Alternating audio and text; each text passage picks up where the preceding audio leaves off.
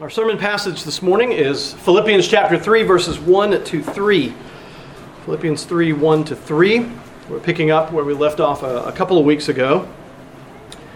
Our scripture reading uh, it comes from Romans chapter 2, verses 25 to 29. So again, sermon passage, Philippians 3, 1 to 3. Our scripture reading is Romans 2, 25 to 29. You will see how these passages are connected if you haven't already. Brothers and sisters, first I remind you that this is the very Word of God. And you have a duty to listen to it, to give ear to it, because it is God speaking to you. So do everything you can to focus your attention on God's Word as it is now read. Romans 2 25 to 29.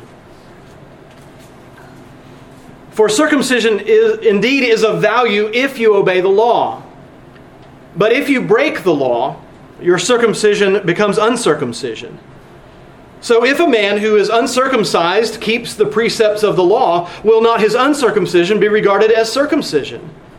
Then he who is physically uncircumcised but keeps the law will condemn you who have the written code and circumcision but break the law. For no one is a Jew who is merely one outwardly, nor is circumcision outward and physical. But a Jew is one inwardly and circumcision is a matter of the heart, by the Spirit, not by the letter. His praise is not from man, but from God. Now, turning to the sermon passage, Philippians 3 1 to 3. Finally, my brothers, rejoice in the Lord. To write the same things to you is no trouble to me, and it is safe for you. Look out for the dogs. Look out for the evildoers. Look out for those who mutilate the flesh. For we are the circumcision, who worship by the Spirit of God, and glory in Christ Jesus, and put no confidence in the flesh. Thus ends the reading of God's most holy word. Let us pray. Our gracious God, we thank you, as we have so often done before, for revealing yourself to us in your word, for revealing to us what we must believe and what we must do, for revealing to us the name, the only name by which we can be saved.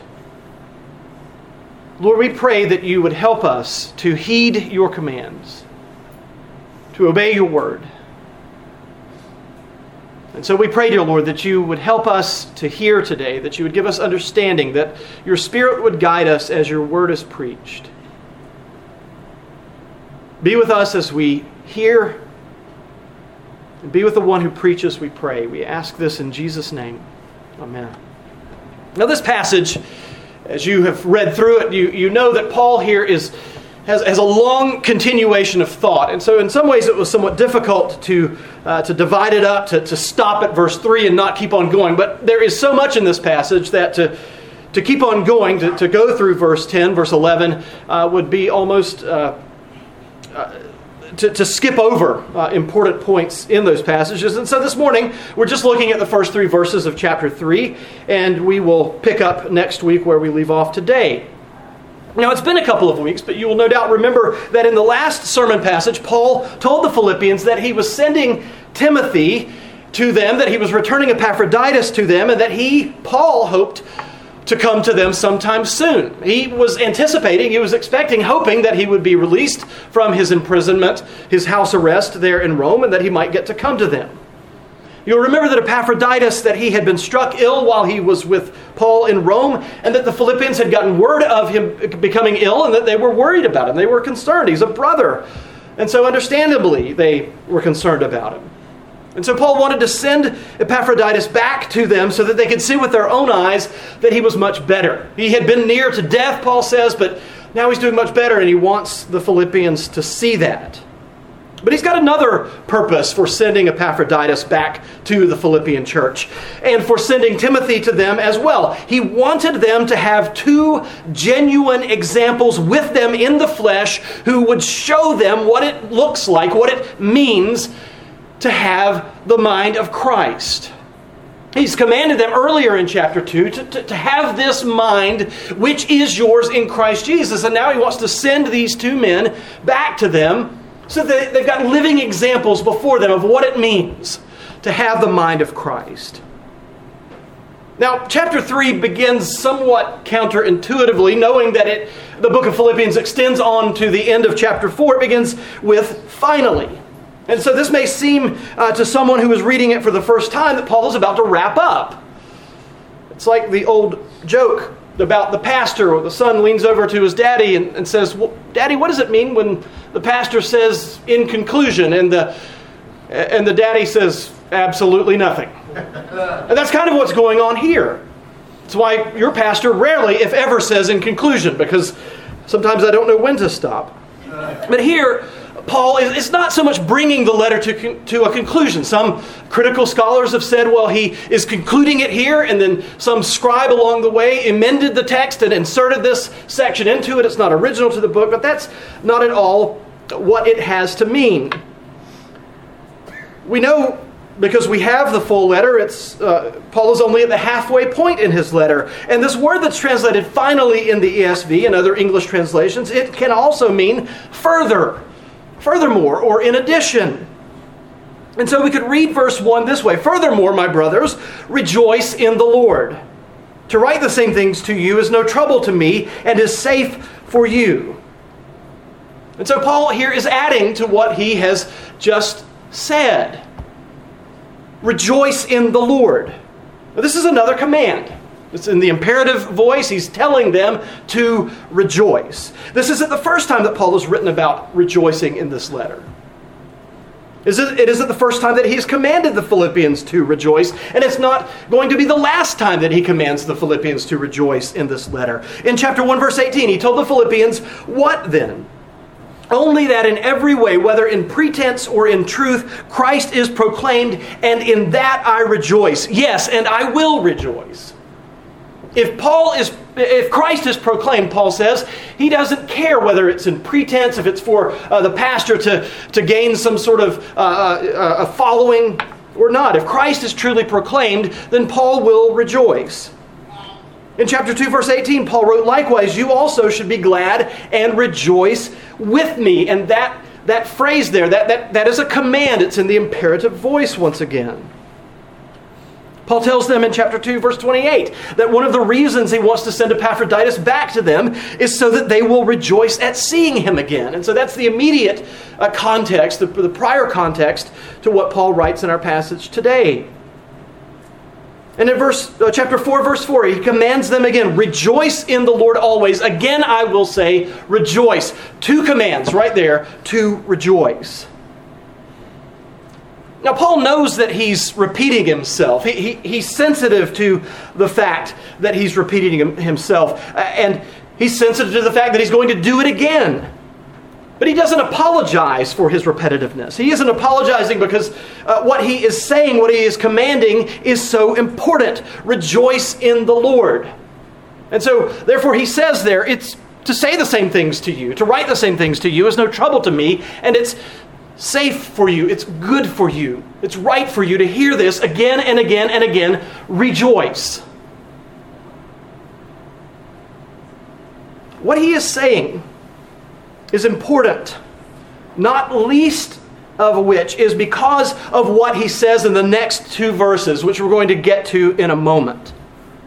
What he is saying, what he is commanding the Philippians to do again and again to rejoice is so important because there are so many things in this world, in our lives, that are working against our ability to rejoice. It is so easy for us in this fallen world to focus on its fallenness and to forget about the good things that God has done for us, that He is doing for us, that He's working in us. And so we're stripped of our desire to rejoice. We're lulled into a dreamlike state in which we forget to be thankful, to be grateful, to rejoice. Now, in verse 2, Paul is going to give a stern warning to the Philippians to watch out for the Judaizers, those who compel Gentile converts to be circumcised. But he prefaces the warning with the command in verse 1 to rejoice. He's done this before, of course, but this time in chapter 3, verse 1, he adds the prepositional phrase, in the Lord, to the command to rejoice. Now, R. Kent Hughes, in his commentary on this passage, he says that Paul added this qualifier in the Lord because the Lord himself is both the occasion and the source of their joy. Such joy, because it is in the Lord, is independent of adverse circumstances. If you merely were to hear the, the command to rejoice, rejoice, be, be happy. As the old song goes, don't worry, be happy. And you look around yourself and you see the fallen condition of this world. You, you see the hardships that people face. You, you are aware of your own hardships. You might say to yourself, There's nothing, there's nothing which gives me any cause, any reason to rejoice. Every one of you, if you were merely to focus on, on the world, if, if you were just to focus on your own circumstance, you would, you would lose all motivation to rejoice. You would seek to, to find joy in a temporary sense at the bottom of a bottle or the bottom of a, a pill container. And that's why it's so important what Paul says here to rejoice in the Lord. When we are in the midst of hardship, we will allow ourselves a multitude of excuses for our lack of joy and for our abundance of complaint. We give ourselves a lot of leeway. Well, I can't rejoice. Look at all of the things that are going on in my life right now. Look at, look at what's happening on, on the border between us and Mexico. Look at what's happening in my family. My parents' marriage is falling apart. Loved ones have illness. People are suffering and dying. That's why what Paul says here is so important. Rejoice in the Lord. We're so willing to give ourselves excuses as to why we ought not to rejoice, but, but the Lord has given us every reason to rejoice, despite our circumstances. The command in this passage and elsewhere in Scripture to rejoice in the Lord, it applies to us no matter what situation we find ourselves in. Paul is saying in this letter that if he can rejoice, then so can the Philippians, and so can we. The Philippians can rejoice in the midst of hardship. They can rejoice even in the midst of various trials and sufferings, even when, as Paul says in verse 2, the dogs and the evildoers and those who mutilate the flesh come calling when they come to stir up trouble. Now, here we get a rare glimpse into the righteous anger of the Apostle Paul. Every so often in his letters, it's on display. Up to this point in this letter, Paul has been overflowing with, with joy and love for his brothers and sisters in Philippi. And his love for them hasn't changed. His anger, his righteous anger, is not directed at the brothers and sisters there. It's directed at these people that he describes as dogs, as evildoers, as mutilators of the flesh. Paul has patience for many, many things, but he has no patience for those who wish to do harm to Christ's church. And with these people, that he has in mind, he minces no words. And so here we find Paul using some of the strongest language that he uses anywhere in, in all of his letters. And he continues to speak in strong terms through the end of this section, which concludes in verse 11, which we'll get to in subsequent sermons. But here in, in verses 2 and 3, speaking of those who he calls the dogs, the, the evildoers, the mutilators of the flesh, these are people who have the potential to rob the Philippians of their joy. Now, Paul here, he's not speaking of three different groups of people. He's not speaking of a group of those he, he, he calls the dogs, and a group of those he calls evildoers, and another group of those he calls mutilators of the flesh. He's talking about one group of people for which he uses three, as it were, epithets.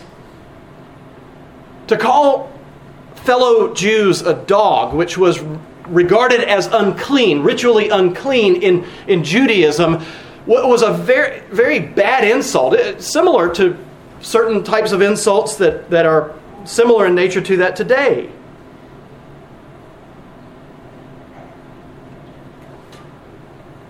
Paul is referring to the same group of people who are the circumcision party. They are also known as the Judaizers.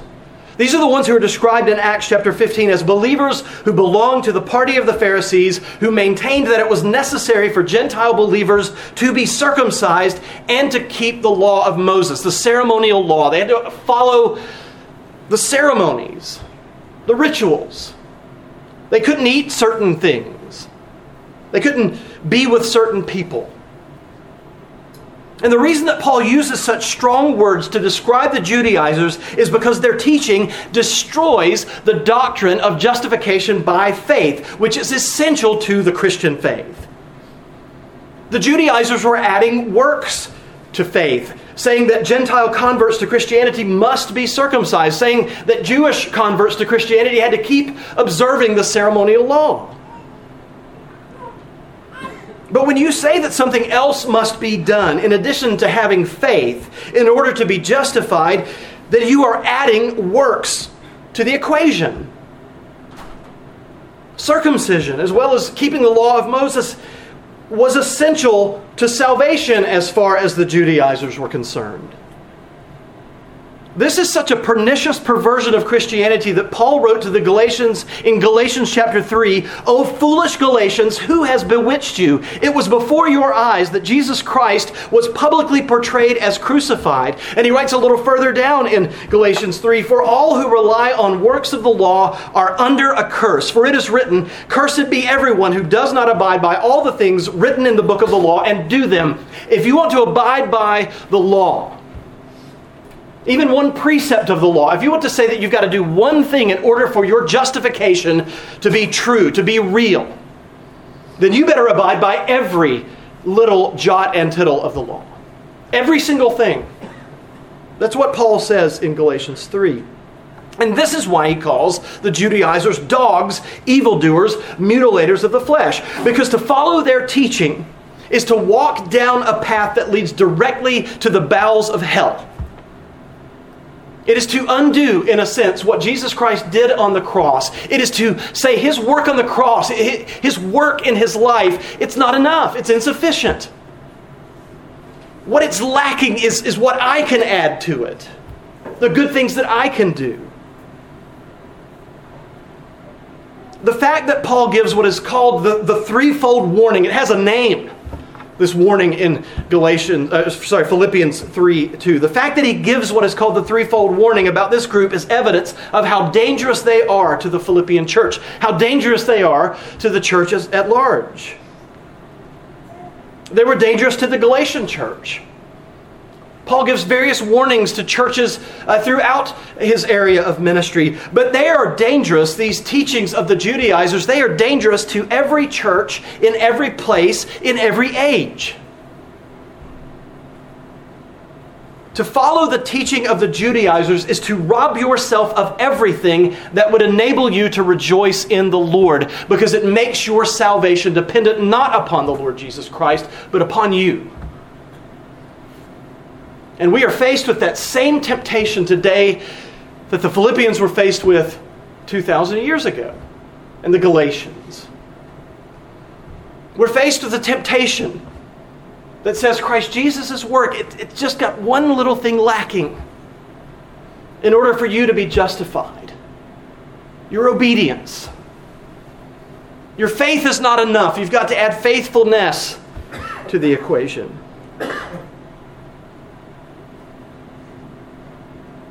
To construct any version of justification that includes your works or your faithfulness, which is what it means when you have to follow a rule such as you must be circumcised, is to manufacture a different gospel than the one Paul preached. It is another gospel. It's not the gospel of the Lord Jesus Christ. Because that gospel, that Christ's work wasn't good enough, it, must be added to. It is not good news that gospel. It's not good news. And so it's not the gospel. As Paul says in Romans chapter 2 verse 25, circumcision is of value to you if you obey the law, meaning that you are perfectly obedient to it in every single way. But if you break the law, even in the slightest way, your circumcision is a sign to you of your own condemnation. It's a sign to you of the impending wrath that God will pour down upon you circumcision in the religious sense that the Judaizers mandated it. It is a binding pledge on the part of the person who undergoes it, in which he says that he can do it himself. Now, I recognize I've got to be careful here. Not to get too graphic or in detail, but some of you, your son was born, you had him circumcised. And that's not what Paul is getting at here. What he's getting at is, is the ritual, the, the, the religious removal of the flesh that, that circumcision entails, doing it for religious purposes. I don't, want to, I don't want you to be feeling guilty if, if that's something that, that was, was done when your, when your baby was, was born. As far as Paul is concerned, those who impose the mutilation of the flesh, circumcision, are in fact mutilating the Christian faith. Now, the reason that Paul gives for his diatribe against the Judaizers is found in verse 3. For we are the circumcision, who worship by the Spirit of God and glory in Christ Jesus and put no confidence in the flesh. Christians don't need circumcision imposed upon us as a religious rite because we are the circumcision. We are the holy ones. We are saints. We have been set apart by Christ for Himself. We don't need this outward sign. When Paul says that we worship by the Spirit of God, what he means is what Jesus told the Samaritan woman at the well in John chapter 4, verses 23 and 24, where, where he says, But the hour is coming and is now here when the true worshipers, worshipers will worship the Father in spirit and truth. For the Father is seeking such people to worship him. God is spirit, and those who worship him must worship in spirit and truth. And so, true believers, they're not tied down by the ceremonial law to some specific holy place where they must worship God. There is no holy ground anymore. A few years ago, we had a, a man drop by the church. Some of you may remember this uh, who were here. And he visited with me for a little while. I didn't know him, had never met him before, and, and the next thing I know, he's got a he's got a cord attached to his belt, and he pulls out a small little bottle. And my Bible was laying open on my desk, and out on, onto the pages of my Bible, he pours sand. And I'm thinking, what are you? What is going on? And he and, and he says in a very uh, reverent tone, "This sand was taken at the base of the western wall in Jerusalem. It, it's holy." Christ might have been walking near it when he was alive. That's true. And, and just like who was it, Charlie Brown said, or was it Linus in the, in the Christmas special, that the, the, dust that was emanating from Pigpen might have been trodden on by Jesus himself 2,000 years before. It's, it, it's possible. And for a couple of years, I, I, didn't know what to do with this. I, I pushed the sand off into a paper cup and had it sticking up on top of my bookshelf and I didn't know what to do with it. What do you do? It meant so much to this guy, but it, did, it didn't mean anything to me. And so eventually I just sort of dumped it out on the lawn outside the door because it's not holy. There is no holy ground, there's no holy grains of sand. It's not holy. This place is not holy. We worship in spirit and in truth. We can worship God anywhere where there are two or three who are gathered, gathered in the name of Jesus Christ. But, but the Judaizers, the circumcision party, those who say you have to abide by the ceremonial law of God, they say it's, it's tied to a specific location, a specific place. And you can't deviate from it. We don't have to go to Jerusalem. We don't have to go on, on a, the, the equivalent of a Muslim Hajj. We don't have to do it.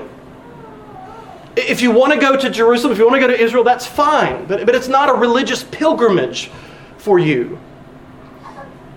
It, it's not the way that, that Rome, the Vatican, is for Roman Catholics. We are not tied down to a location. We can worship God anywhere. We worship God by the Spirit of God. We glory in Jesus Christ. We put no confidence in our flesh. God is not tied to any one place, He never has been. And so, those who worship, who are in Christ by the Holy Spirit, we can worship God anywhere. The circumcision, true believers worship God in spirit and in truth. We're not tied to one physical location. But in addition to that, the circumcision, we also glory in Jesus Christ and not in ourselves. Thy work, not mine, O Christ speaks gladness to this heart. Now, the word that's translated glory here in verse 3 of chapter 3, it's translated in other contexts as boast. So when Paul says in Galatians chapter 6 verses 13 and 14, for even those who are circumcised do not themselves keep the law, but they desire to have you circumcised that they may boast in your flesh. But far be it from me to boast except in the cross of our Lord Jesus Christ by which the world has been crucified to me and I to the world. When he says boast twice in those two verses, he's using the same word. The Judaizers can boast in their own flesh to their own destruction. But Paul will instead boast, he'll glory in Christ Jesus. We don't boast in our flesh, we don't point to the things that we have done. We boast in Jesus Christ. Finally, the circumcision, true believers in Christ, we will not put any confidence in our flesh. Now, by saying this, Paul strongly implies, I think it's safe for you to assume that what he means by this when he's speaking of the Judaizers is that that, that is exactly what they put their confidence in. They put it in their flesh, they look to themselves, but not those who truly believe in Jesus Christ. If you try to size yourself up, using the law of God as a yardstick for your, uh, your obedience, you will never match the standard. Because God's standard is perfection. God's standard requires perfect, complete, total obedience. You will always fall short. And so, the quickest way to strip yourself of your ability to rejoice in the Lord is to put your confidence in your own flesh. To do that means that you want to rejoice not in the Lord, but in yourself. But the result is you can't rejoice in anything because you've got nothing in which you can rejoice. There are still modern day Judaizers around. There are those, and many of you, you know them. You've been around them. You've come out from them. Those who want to add faithfulness to by faith alone. They're around. It's true. But the biggest threat to you is not the Judaizers around you, but the Judaizer within you the resident Pharisee within each of us.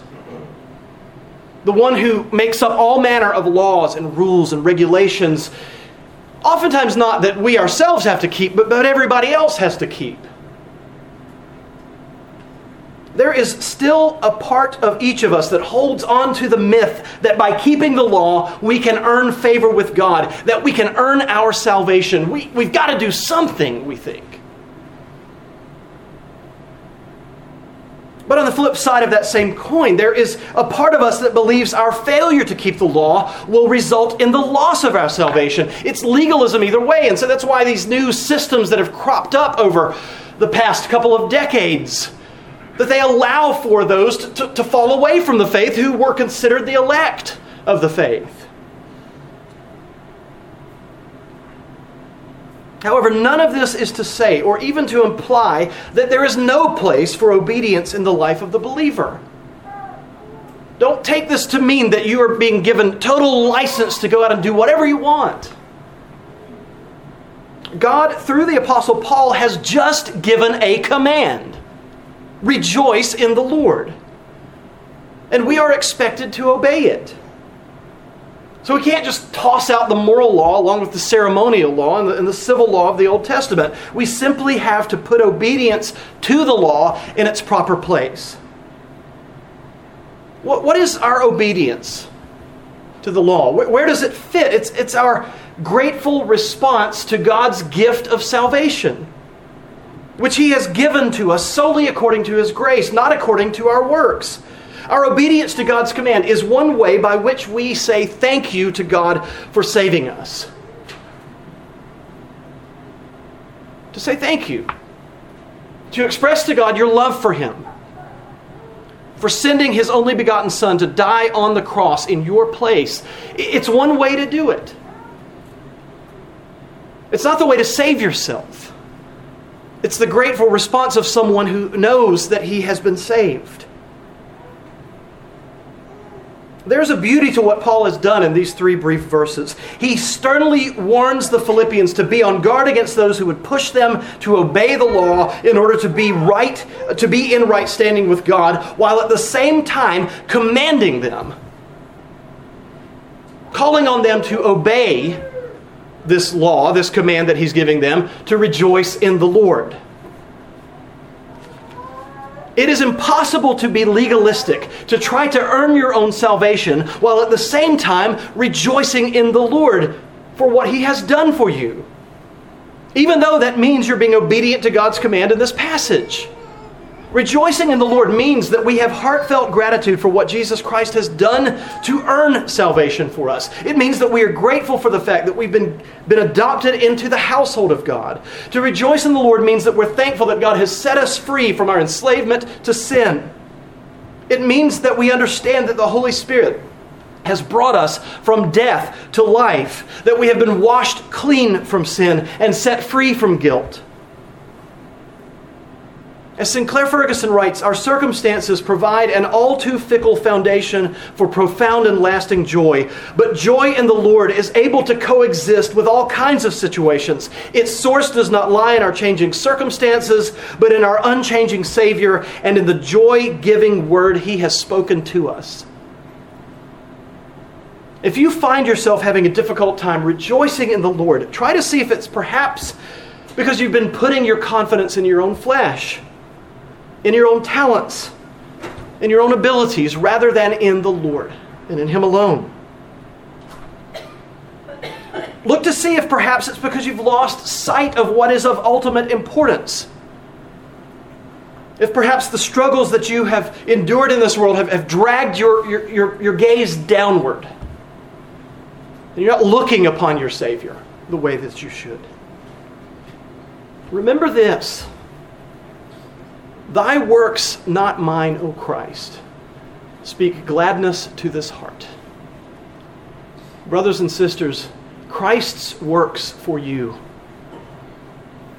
they are the heart of the gospel. And in that we can all rejoice. Amen. Let us pray. Our gracious God and King, we thank you, dear Lord. We thank you for the command that you have given to us to rejoice we thank you also, dear Lord, for the stern warning that you give to us to watch out for those who tie obedience to the law to our justification. Lord, help us to be grateful. Help us to be thankful.